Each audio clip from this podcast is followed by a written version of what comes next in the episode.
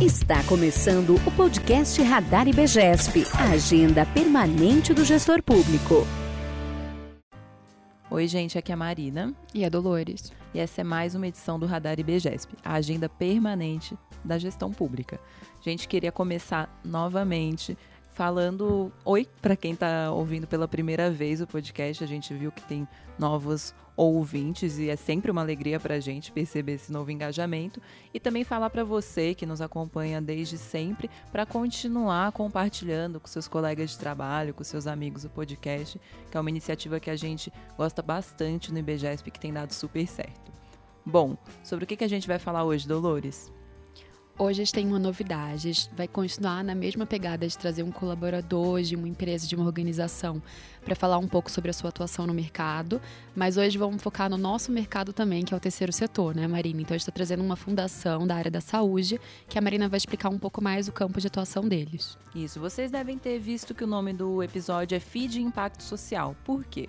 Porque a FID é uma fundação que atua no Sistema Único de Saúde na área de medicina diagnóstica por imagem. O que, que, é isso? É raio-x, tomografia computadorizada, ultrassonografia, todos esses exames que, para você ter um diagnóstico, você precisa da imagem.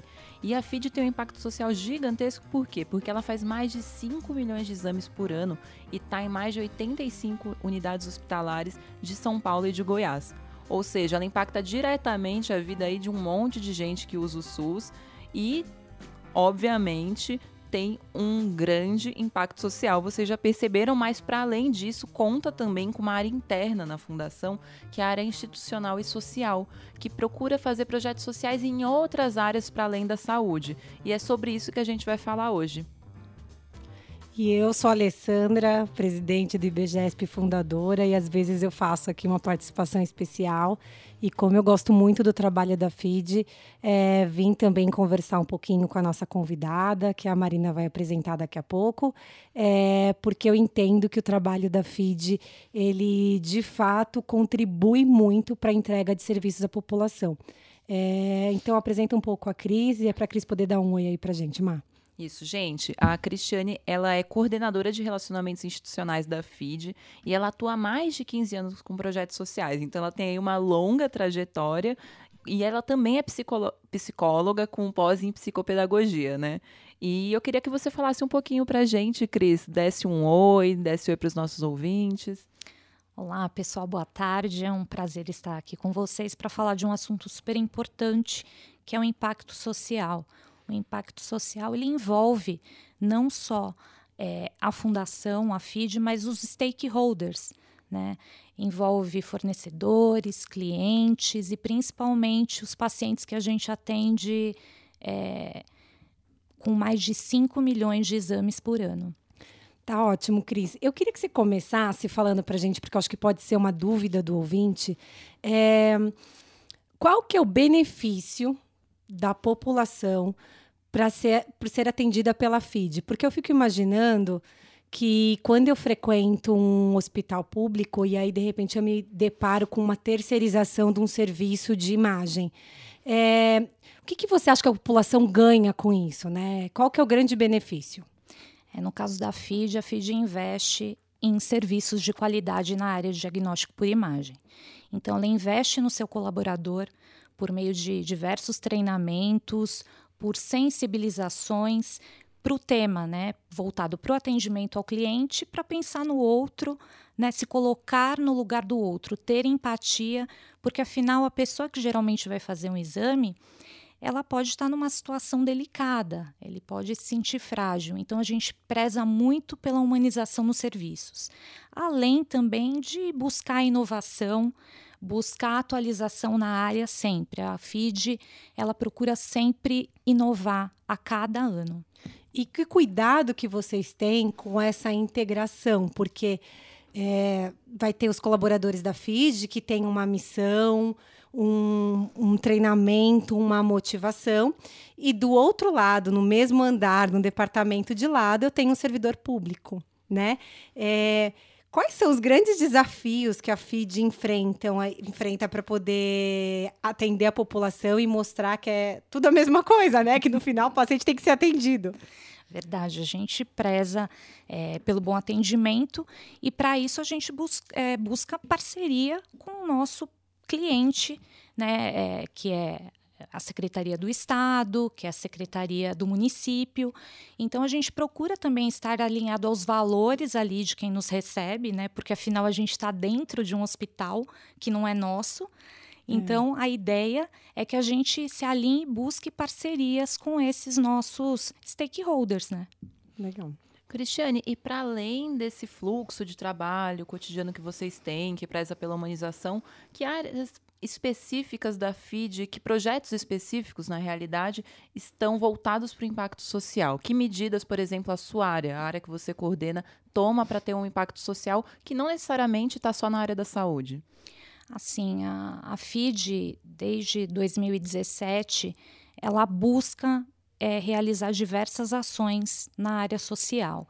Então, é, eu cheguei na FID em 2017 e eu percebi que eles tinham diversas ações, a fundação tem diversas ações, é, a começar pela área da educação. Ela realiza preceptorias em grandes hospitais. As preceptorias são realizadas com médicos gabaritados, voltadas para médicos residentes. E a partir daí tem também publicações científicas, que isso é, a FID já faz desde o seu início, né? E vem se perpetuando. E, além disso, a gente promove algumas campanhas voltadas para a prevenção da saúde. Então, um grande exemplo é o Outubro Rosa, que a gente realiza anualmente. É, eu sei que a gente atende, a gente realiza mamografia, né, mais de 250 mil mamografias ao longo do ano, mas a gente procura estender e reforçar isso em outubro. Né? Então, como, o que acontece? A gente leva uma unidade móvel é, procura verificar bairros carentes que necessitam de uma atenção e aí durante esse período a gente realiza mamografias gratuitas também com orientação de profissionais da saúde e além de ultrassonografia complementar, como exame complementar. Então, é o grande carro-chefe da FID é realizar exames gratuitos voltados para a população carente e levar instrução também. Olha só que ótimo. Eu imagino que seja um projeto gigantesco, né? Porque você levar carretas para bairros variados exige um grande planejamento. Como você, que coordena essa área, se prepara para que tudo ocorra conforme o previsto? Então, ao longo desses anos, Marina, eu tenho aprendido que sem parceiro a gente não consegue é, seguir com ações de impacto social. Então, a gente procura envolver parceiros bem importantes, que muitas vezes são nossos fornecedores, são nossos clientes, para essa causa tão importante que pra, voltada para a saúde da mulher. Então, a gente se planeja com parceiros, a gente se planeja já desde o ano anterior, já pensando qual vai ser o mote da campanha para o próximo ano, para procurar evoluir a cada ação. E a gente tem recebido um retorno fantástico. A gente recebe bilhetes de paciente falando do bom atendimento durante essas ações. Às vezes a paciente ela está no momento lá esperando, aguardando o laudo do exame, e a gente percebe que ela só quer ser escutada. Então a gente dá essa atenção, conversa, orienta isso já é, é, é, de grande relevância. A gente já tem um retorno espetacular diante de um ato simples que é a escuta, por exemplo. E aí essa mulher, quando ela é examinada, quando ela é atendida e recebe o laudo ali na hora, é, para ela é muito importante. Eu acho que o grande diferencial que você falou é receber o laudo na hora, né? Exatamente. É, e eu acompanho vocês nas redes sociais. É, a gente até pode colocar depois a rede social da FID é, a gente percebe como eles são atendidos e, e é surreal. Eles não esperam que eles vão ter aquele exame na hora. E essa campanha, acho que ela tem um impacto de fato muito grande para a sociedade. E é muito bonito também alguns detalhes bastante carinhosos que a FID pensa. Eu também vi nas redes sociais, por exemplo, a questão da doação de cabelo. Muito que legal. Fez um mutirão. Muita gente cortou é... cabelo, nem imaginava cortar o cabelo, né? E fazer Sim, essa doação. É, é, tem esses detalhes carinhosos, ah. assim. Eu acho muito bacana. É, realmente, o pessoal se envolve. Eu acho que para além da, da paciente sair satisfeita com o laudo, é, a gente vê a, o engajamento do colaborador colaborador que se envolve, que de repente deixa um ano ali o cabelo crescer para chegar na hora e fazer essa doação para aquela mulher que está no estado crítico, já avançado de câncer, ela, ela receber esse ato de amor, né? Porque é um carinho, um cuidado. Então, tem esse envolvimento com doação de lenço, tem pessoas que se voluntariam mesmo para auxiliar durante a campanha, porque o volume é grande, né? A gente é, percebe a carência da população que muitas vezes não consegue ir naquele momento porque precisa trabalhar, não consegue ir até um posto de saúde. E naquele momento que a unidade móvel está ali, ela vê essa oportunidade e sai de lá sendo bem tratada, né? Que é a atenção à escuta. Você falou uma coisa muito interessante agora, que é do colaborador da FID, como ele se envolve nesses projetos. E era justamente uma pergunta que eu tinha em mente. Você acha que impacta posi é, positivamente a questão da equipe? Como é que você vê isso? Tem uma animação quando esse projeto acontece? Nossa, tem muito. A gente precisa até organizar a, o cronograma, né, para verificar quem que pode ir e, e organizar, para senão dar uma superlotação. A pessoa se sente envolvida porque a gente utiliza o nome da campanha é Todos pelo Rosa. E eu acredito que os colaboradores levam isso muito a sério. Eles se programam para estar lá, para acompanhar a paciente, para servir uma água, para oferecer um kit lanche, para ficar por perto. Ele está, assim, super engajado. Além do Outubro Rosa, quais são as outras campanhas que a FID faz durante o ano que impactam e contribuem com a população? Então, Ale, a gente realiza também o Novembro Azul, Tá. É um tema, infelizmente, ainda é um tema tabu. Os homens eles têm uma certa dificuldade, né, para tratar do tema, para se cuidar. A gente percebe que a mulher ela faz, realiza os exames anualmente, mas o homem tem uma certa resistência. Então a gente procura sensibilizar o homem por meio de um vídeo. É, de homem para homem, falando um pouco da importância falando da que prevenção. Ele é, que ele é humano, né? Exatamente. fazer exame também. ele, ainda, ele não é um super-herói, ele precisa fazer exames. Ele precisa. Então, a gente procura fazer vídeos explicativos, a gente procura também alguns materiais educativos, alguns folders para fazer essa sensibilização. É, é uma forma que a gente tem encontrado para sensibilizar esse homem. Então, no ano passado, a gente levou homens que tiveram câncer de próstata que foram diagnosticados a tempo por meio da realização de um exame e eles deram esse depoimento. Se eu não conseguisse, se eu não tivesse realizado o exame, talvez eu não estaria aqui. Olha só. Então a gente teve um número de acessos bem considerável. Legal. Foi bem legal. Eu sei que vocês também trabalham um pouquinho com uma campanha de humanização que parte de uma ideia de envelopar as unidades. Acho que para o nosso ouvinte saber, envelopar seria deixar ela com um ambiente mais agradável, né? ainda mais para o público infantil. Você pode falar um pouquinho disso, por favor? Isso, a gente, o projeto de humanização em hospitais, ele tem esse caráter mesmo. A gente adesiva as salas com cenários de acordo com o público atendido pelo hospital, pela unidade de saúde. Então a gente procura temas para adesivar e envelopar essas salas. Aí você pode me falar, Cris, mas só envelopar, eu acho que vai para além da questão decorativa do ambiente. Então a ideia é é, realizar reuniões com o pessoal do hospital, com equipe multidisciplinar envolvendo diretor de hospital, médicos, assistentes sociais, psicólogos, para que a gente possa é, escolher um tema adequado né? Para que a pessoa se sinta mais confortável durante a realização de um exame como a ressonância magnética ou a tomografia computadorizada. Eu mesma eu tenho pânico de realizar exames assim porque eu me sinto com claustrofobia. E eu percebi que quando a gente olha um cenário é, determinada mais paleta lúdico, de cor, né? mais lúdico, exatamente, acho que é essa palavra. Ah. A gente se sente mais confortável e baixa ansiedade. Sim. E isso a gente conseguiu comprovar num hospital infantil que a gente utilizava cerca de 15% de sedativo. E a gente conseguiu reduzir para 8,6%.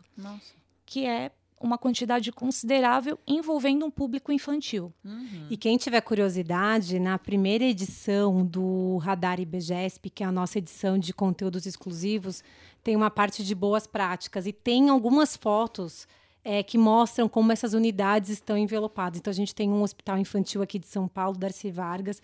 Tem tá várias lindo. girafinhas. É uma Tem graça. várias é. girafinhas, tá mesmo. muito legal. É a floresta encantada. Ah, mas tá muito lindo, porque a criança ela vai entrando ali naquele tubo e vendo o desenho e como que tá, é muito legal. E eu acho que se precisa de um indicador econômico, tá aí, né? 7% a menos de sedação. Sim. A gente tá falando, ne- nem a criança tá tendo contato com a sedação, enquanto o hospital tá gastando menos com isso, né? Com certeza. Inclusive, ouvintes, a Cris já participou desse papo com a gente e ela deu uma entrevista sobre humanização e sobre esse envelopamento de unidades lá para nossa revista, para nossa publicação mensal. Vocês podem olhar aqui na descrição do episódio de hoje que vai ter o link e dar uma lida porque de fato vale muito a pena. Legal, exatamente. Eu acho como usuária também, como você falou, você foi com claustrofobia, é a combinação do ambiente ser agradável e da informação, né? Porque às vezes você vai fazer um, um exame e não falam o que vai acontecer. Eu Exatamente. acho que é isso que gera o pânico, você não saber quanto tempo você vai passar dentro de uma máquina, ou como você pode pedir socorro se acontecer alguma coisa na sua cabeça. Isso, por isso que eu digo que vai para além da questão da decoração, porque o nosso colaborador ele é preparado para atender essa pessoa que tem alguma ansiedade, algum pânico de lugar mais fechado. Então a gente envolve o colaborador e o profissional da saúde do próprio hospital para entrar também nesse universo, para transmitir essa calma para o nosso paciente. Cris, eu tenho algumas perguntas que eu não sei se exatamente você vai ter todas essas respostas, mas eu acho que são algumas curiosidades que os nossos ouvintes podem ter, né? Então, quem é o nosso ouvinte, nosso público-alvo? É o gestor que está lá na unidade de saúde, ou que está. É, o- é, é público tático, né? Que eu Certo. costumo dizer. E aí, quando a gente está falando aqui da FID, a gente está falando de, uma- de alguma forma de como o terceiro setor pode contribuir para as políticas públicas. E eu queria que você falasse um pouco dos desafios que a FID tem, né? Porque eu imagino que para o servidor público não é fácil ter uma pessoa de uma organização privada, ou seja, que não é concursado, né? Então eu tenho uma pessoa ali que pode ser por exemplo, demitida a qualquer hora, que tem um treinamento diferente da secretaria. Então, as pessoas vinculadas à Secretaria da Saúde não têm, ah, acredito eu, o mesmo volume de treinamento que os colaboradores da FID têm. É, entendo que vocês entram numa unidade para fazer a diferença, que isso é o que realmente agrega. É, quais são os desafios que vocês têm? Eu acho que é um pouco difícil, né? É difícil, é, mas pensando como um todo, é, eu acho que é um pouco o que eu falei no início, é procurar alinhar com os valores da diretoria de cada hospital. Eu acho que a gente está para escutar, mas também está para ser ouvido. Eu acho que aos poucos a gente vai construindo esse tipo de parceria junto com o servidor público. E é legal porque eu faço algumas visitas nas unidades e a gente percebe a boa relação em algumas unidades. Então, É vocês nítido. geralmente são bem recebidos e acolhidos, acho que pelo talvez pelos resultados que vocês apresentam. Sim, existe uma credibilidade, uma confiança no gestor. Tanto é que às vezes a gente propõe alguma ação e, e campanha social, é, já, já, o hospital já aceita de bom grado. Né? Ele Tá. vê isso como uma parceria. Então, eu, eu acredito que esse início né, de parceria seja um desafio. É, eu acredito também que a gente fazer bem é, com, com os recursos que a gente tem. E o desafio a cada ano é conseguir mais parceiros, porque a gente quer fazer uma ação melhor a cada ano, a gente sempre quer evoluir. Então a gente precisa de parceria. Então, parcerias também são desafios, não envolvendo só a questão do hospital, mas também de outros possíveis parceiros, de outras instituições importantes que queiram aderir à causa social que a gente leva, porque afinal não é a questão, não é a FID, quem vai ser beneficiado é sempre o paciente lá na ponta. Eu acho que é criar essa conscientização das pessoas, é pensar naquele que mais precisa de atenção básica em saúde. Legal. Sim, é, no fundo é pensar que ambas as categorias prestam serviço público, né? Que deve ser acessível a todos e de qualidade. E, bom, caminhando para o fim agora, eu queria perguntar, Cris, duas coisas. Que é, como que gerir esses projetos tão grandes impactou sua vida profissional e até mesmo pessoal? E também quais dicas você daria para um gestor público para ele começar a pensar em tomar medidas que possam impactar positivamente o cidadão. E acho que para pensar também no terceiro setor como um braço, né? Porque o gestor público, em boa parte, comunica com o terceiro setor dentro de um hospital, dentro de uma escola. Tem muita iniciativa legal. Então, o que, que o gestor poderia entender para se aproximar dessas ações? Talvez eu acho que é uma coisa legal para o nosso ouvinte. Tá, eu acho que a observação e a empatia é uma grande dica para pensar no social. É procurar se colocar no lugar do outro. Será que eu gostaria de ser atendido como eu atendo o outro? O é, que, que eu posso fazer para melhorar?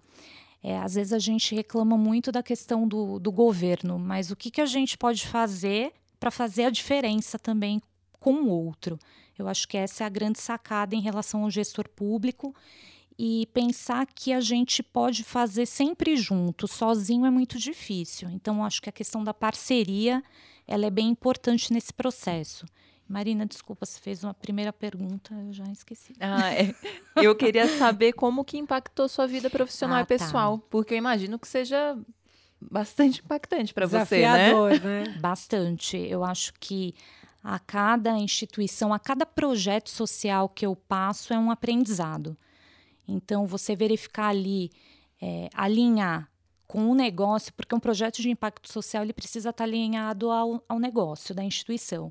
Então, é verificar, poxa, a FID faz diagnóstico por imagem, o que, que eu posso fazer alinhado a esse negócio para ter um impacto?